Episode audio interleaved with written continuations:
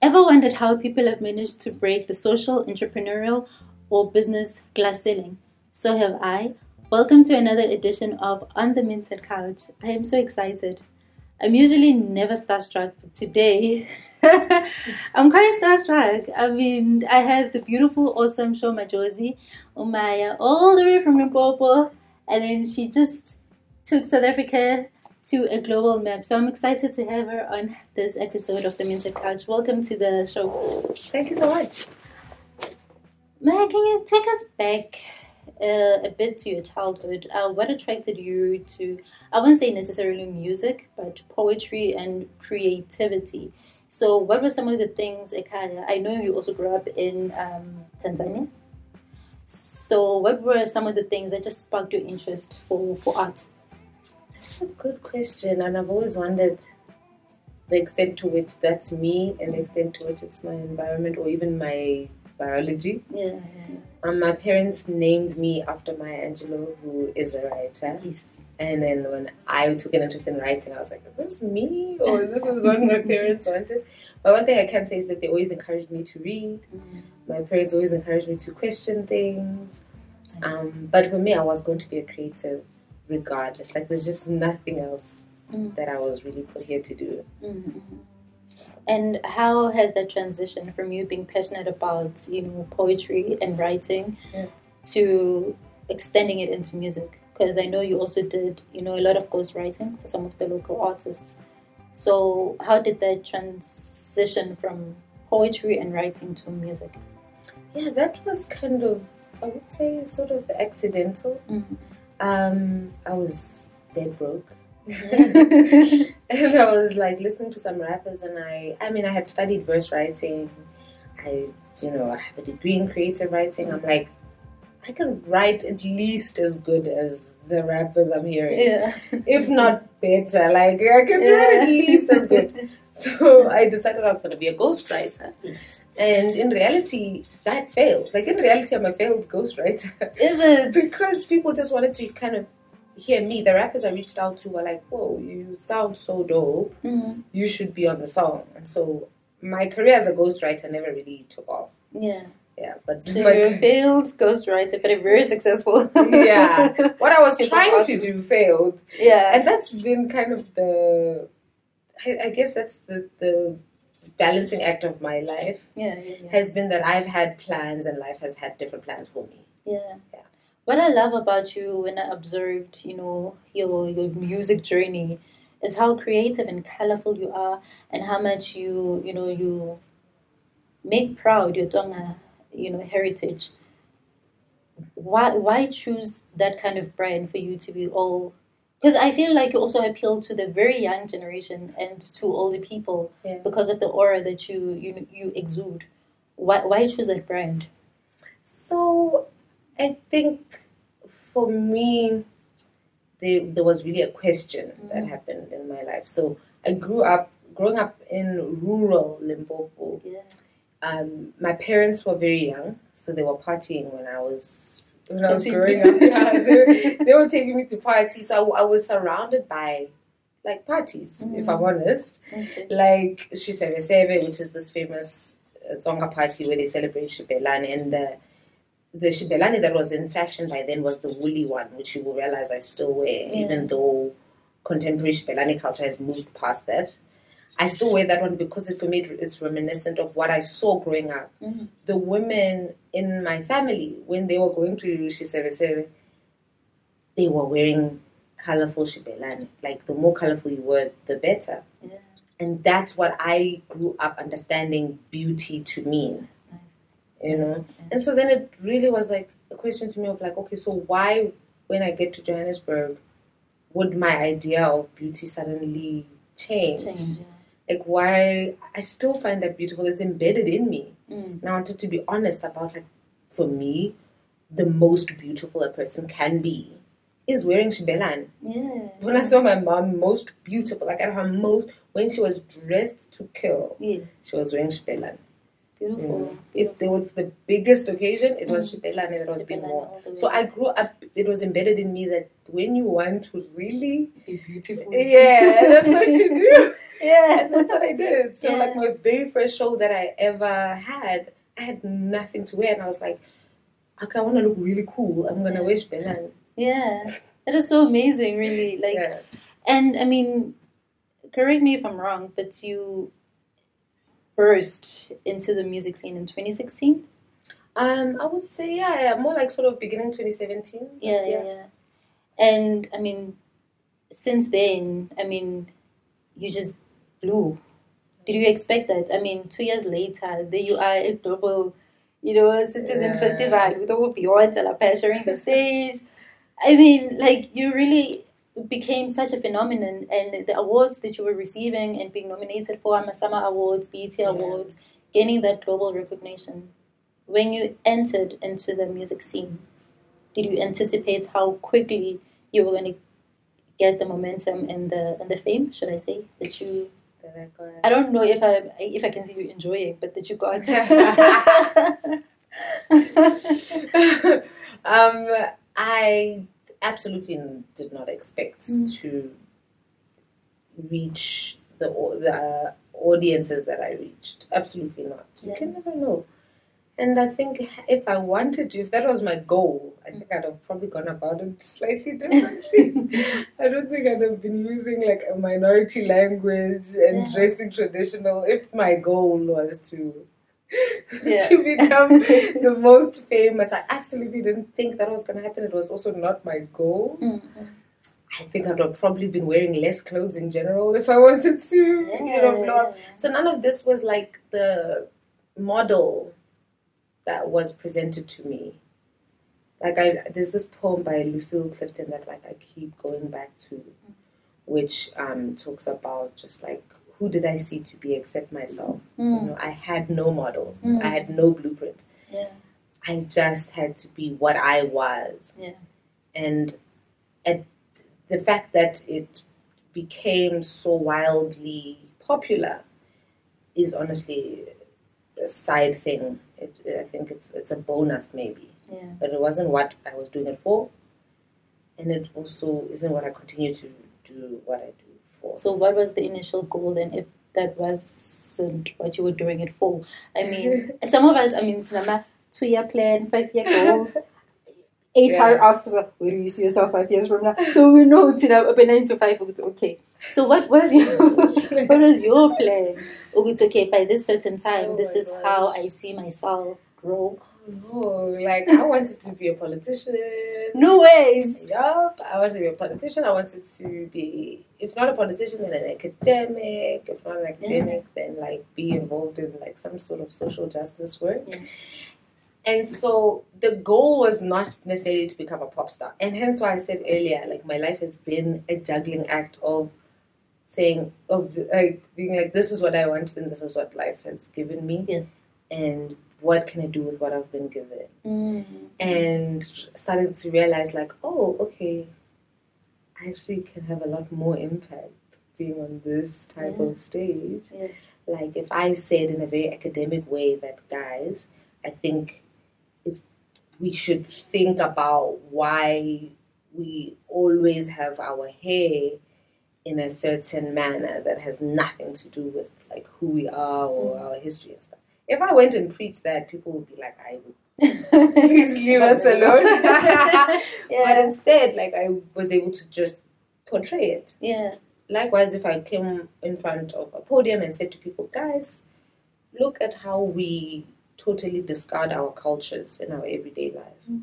That's a that's kind of preachy, you know. Yeah. But I showed it in like a totally different way. So I'm realizing like, hmm, maybe this Yeah. platform. In a pop cultural way. yeah. that made you appeal? I mean, I remember I watched like everyone did, I'm sure, that snippet of you um, Kelly Clarkson's show Hmm. when you were singing John Cena. Hmm. There you are.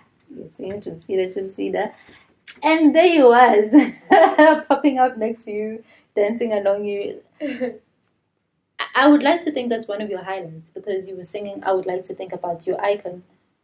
in addition to that, what have been some of the most memorable and biggest highlights for your career?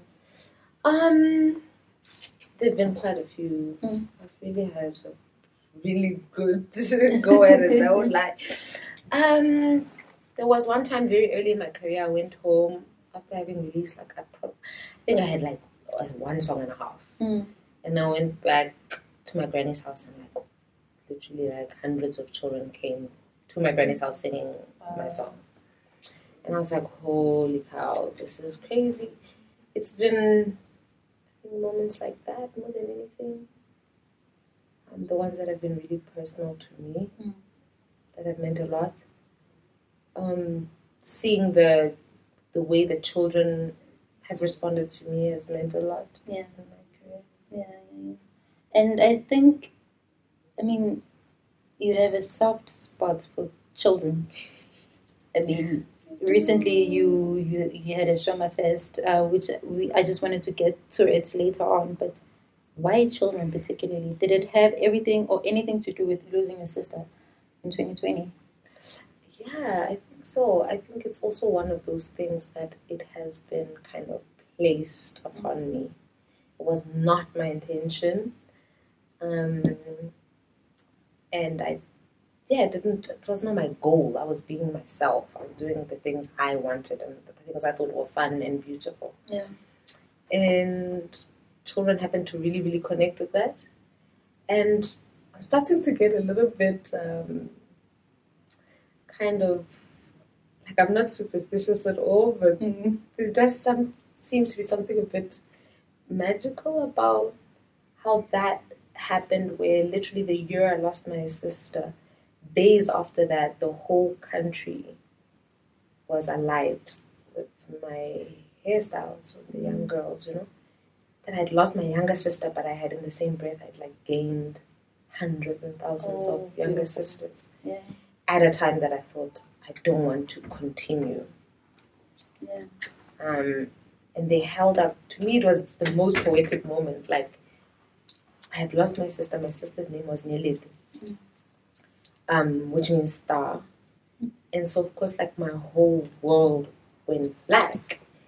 And then these girls literally lit it up. It was just like a hundred thousand stars in like my darkest, darkest night Yeah. and they are, I would say, singularly responsible for me even bothering to continue.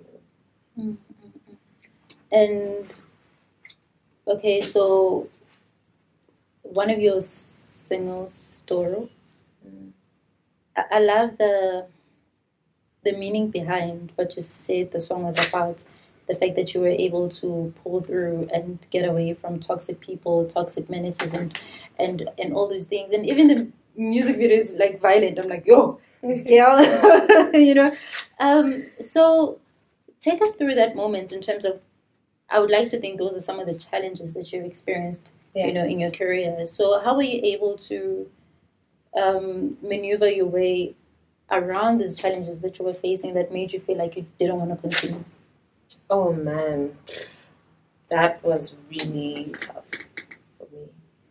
Um, I had lost my sister, and then a few months after that, I essentially lost my whole management team and everything. And um, yeah, that's taken a lot. But it's also been very a very deeply important experience for me because it has forced me to go back and remember like okay who am i Yeah. what do i want to achieve um, and i've come out of that much more clear Mhm. on who i am and what i want to do in this world Yeah. So tell us who you are now. Um, previous to to who you were before 2020 to now. So who was Maya Sho Madjozi then? Who's Sho Madjozi now? So what lessons did you learn from these experiences? yeah i think because like you said earlier my career just kind of skyrocketed Yeah. I never got any time to pause and think and i'm like not naturally an external person Mhm. like naturally i'm a person who is quite internal likes to spend time thinking writing Yeah. I studied creative writing. I had every idea in my mind that I was going to live a quiet, inclusive life. life. yeah, in which I was going to just be writing. And so it's quite, I have to say, it's not easy for me to be a public uh, persona. Okay. Uh, it takes quite a lot from me. And so during the time when it was just all very back to back, Mm. I think I never paused to think. I couldn't. Yeah. Because I would just, I think I would, it would all be very overwhelming. Yeah. Um, so that the difference is that now I have time to think. Mm. I have time to pause and look around and say, okay, what do I want to do? Yeah. And that's what's made it possible for me to even do something that for a lot of people they think it's been years coming, right? So like being able to create this, the hair brand. Yeah. It, but I was never going to be able to do it before because you know I was just like in the blaringly, glaringly bright lights of of just a non-stop meteoric rise Mm. instead. And last year, this time, in December, you released a book, Yay! Shoma the Boss. Yeah. Tell us about the inspiration behind the book. Mm. And again, you gravitated towards the younger sisters that you were able to, to, to have. What was the inspiration and why do you have children and kids in mind when you wrote it? Well, that that book is sort of in two parts. So, in the one, it's it's a gift to my young fans, Mm. but on the other one is to also kind of memorialize my younger sister. I think so. Kind of plays that dual Yeah, role. that's amazing. And tell us about your hair brand. okay, yes, we, yeah, yeah, we, we we see like this beautiful, bright, colorful brand. You've always been standing out when it comes to your hair. So I'd like to think that you gravitated towards that. But tell us about, you know, your your, your hair brand. Like, what inspired it? Always colorful. It's always different. True. I'm obsessed with braiding. It's one of the deep loves of my life. yeah. yeah. I love braiding as an art. I love braiding just as an activity. I love braiding as a bonding experience between women. And I really love this color. Thank you so much. I also I'm so obsessed. I'm Yeah. so obsessed. This one is called Sparkling Grape. I'm obsessed. It's like amazing. I love the color. I love the gold, you know, into the braids. like, Yeah. It's insane. So yeah, I was always gonna experiment with braids and so I kept pushing it and pushing it and pushing it. So first it was with the styles. People will remember I was introducing the two braids on the side of the head, which are then transformed into like sort of the coming from the top of the head, the straight up, the straight back, half and half. Like I've always been innovating with my braids and always needing to push it forward. Then I introduced color Yeah. and bringing bright colors in. And I've done beadwork. I've done all kinds of things. And the next step for me was to take it into like a different kind of tech direction. Yeah. So I wanted something that was either going to glow in the dark or glitter. Mm. And so I'd been like experimenting for quite a few years now on like different ways to make the hair itself shine. Because obviously I'm on stage a lot, etc. Then of course when I came with the book, the book, the character in the book, Shoma, um, she has this hair that like glows in the dark and it's like sparkly. So I then went and just tried to figure out how can I make sparkling hair. Yeah. And I tried gems, I tried glitter itself, I tried sewing on sequins, like I've done everything. Yeah. And at some point I tried, like a couple years back, I tried um, putting in hair tinsel. Mm. And we did that, we experimented with that a while back. Um, was a bit shaky, but definitely had potential. Then I started seeing kind of in various places there were people also experimenting with this. Yeah. And I was like kind of watching them and we were going back and forth, trying to figure out what are the best ways to incorporate tinsel itself into the hair product. And um, eventually I figured out like what could work, what kind of fibers would work, etc. And I went to manufacturers and said, guys, we can make sparkle braids. And they were like, that's not possible. I was like, trust me, we Yeah. can. And just like nobody believed in the idea. and so I ended up like just doing it myself. Wow. Yeah. And the reception was amazing because Uncle Google says like you sold within like hours after releasing. So um, you are stretching yourself in, in ways beyond music. Yeah. I mean, it's a book. It's your, your braiding brand. Mm. Um, you recently, just now in on Sunday, you had a, a Shoma Fest. Tell us about the inspiration behind that. So everything that I do, I think, relating to kids, so my young fans who I call them my stars, they um, everything with that is kind of combined. So I wanted to create something that's specifically for them.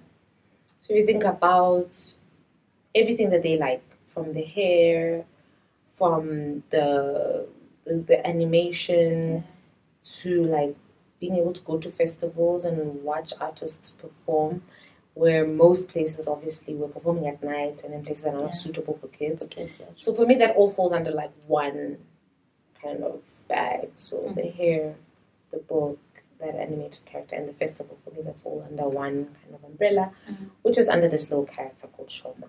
Yeah. And she has now got a song as well called "I Can Be Me," which came out today. Oh, amazing. It is so adorable. I like. I could scream. yeah, yeah. Like I really love this. I mean, do you have plans to like incorporate other stars uh, with time? Are there other ways to like stretch the, the, the festival into more, you know, child friendly activities? absolutely want to grow it and it's something that i don't want to assume to know because again this is something that i was pulled to do or called to do it's not something that i can claim to be an expert on Yeah.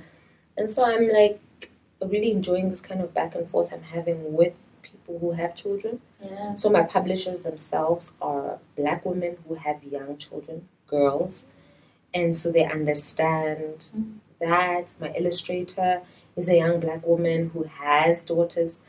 And so you know when coming up with this with the braid thing i've been listening a lot to mothers of young girls to say like guys what can we create together? So like i'm, I'm enjoying the back and forth i'm having with parents on kind of like what is it that we need? I know what i think is missing but i also want I'm super like open to hearing from people who maybe know better Yeah, yeah, yeah. And um, in terms of success, Mm. how, how would you define it? How did you define it then? How are you defining it now? great question Yeah. I think there was a time when I wanted as many people to hear my music as possible. That was a goal at some point. Mm. At this point, think success looks like being able to explore my gifts to the full extent, Mm. like all of them. Success means I have time to sit and build ideas from scratch. Yeah. That to me is like is what success looks like, and oh, I'm so happy. Like you, you really look like you have so much planned. I just, I just can't wait to see what else you have in store for us. I mean, um, tell us about how you inked a deal with Epic Records. Are you still under them? Um, I'm actually working on exiting that deal. Mm. Um, and yeah, I'm, I'm, I'm kind of exiting. It hasn't been something that's been working well for me as an artist. I think because I'm so multifaceted, it's Yeah. hard, I think, for anyone to know what to do with me. Yeah. And I think I I work better when I have freedom because sometimes I want to sit and think about hair Yeah. you know mm-hmm. and sometimes i want to be in the village and create like a village festival sometimes i want to sit with my grandmother and create compile like tsonga recipes and make that into a, a cookbook Are, right? are we are we getting that anytime soon? these are the type of things i spend my time doing you know sometimes i want to write a film sometimes i want to write Wow. you know i want to create a documentary about the history of xibelani for example Yeah. like I, I don't make it easy. I don't think I'm an easy artist to work with if your main goal is to just create kind of like a pop star. Mhm. I'm very probably annoying to try and work with because I, you know, sometimes I don't want to do that. Like sometimes I don't want to just be like everywhere, just Yeah, or stage all the time. I don't. Behind the mic all the time. Don't. yeah, yeah. And so it just doesn't work for me. I'm, I'm I think I'm much more productive within a setup in which I get to explore various different kinds of ideas. Yes, yes. Um, any new music? I know you released Charlie, um, an ode. I think every song is an Aw. to your Tsonga culture, and just to to brighten up the country. I think Yeah. we're in living in dark times, and I feel having Osho Madjozi like just to remind us that there's more to life, and then there's Mm. light, and and that is something very beautiful, and that's what I see. You, Manipega, I see light, I see hope, and I love what you do for the children as well. I mean, having a star, and you're not afraid to be a role model because sometimes you know celebrities obviously have to trend Yeah. and try to be relevant, and then sometimes they do really unnecessary things, forgetting with their kids looking up to them. But when you're able to to be someone, I'm I'm not afraid to have my niece look up to you. Oh, that's really nice. You know, so I really like that. Tell us about any new projects that you have in store for us. How is 2024 looking for you and for us? Ah, okay. So um, I have like a lot that I want to do for the stars. Um, just kind of building on that. Big surprises on the sort of hair front. Um, gonna make music and be releasing music. Yeah. Sort of more on like my own terms. We'll see how that goes. Um, but yeah, I'm just having. I I'm, I feel happier than I have felt in like years Yeah. and I'm working on things that I really love. Yeah. So I'm I'm loving that you are owning being a celebrity in your own terms. Right, exactly. And yeah, That's so you're been not so important for me. Wow. so you're not spending to Okay, so um we were talking about um how 2024 is looking for you as well and the fact that you are owning, you know, um your brand in your own terms. I mean, the world has been your oyster, I would like to think. You've shared stages with many celebrities. If you could gather as many fans as you possibly can, and you were to stand on that stage and give a message to people, I would say that you. I think that yeah, try to leave the world even even a tiny little bit better than how you found it. Mm. Yeah, be kind. Stay kind. Thank you so much, Sho Madjozi, for gracing us with your presence and for giving us a glimpse into your life and into the projects that you have in store. I'm wishing you the best of luck for 2024 and beyond. Stay tuned to On Couch with me, Kati Tijani.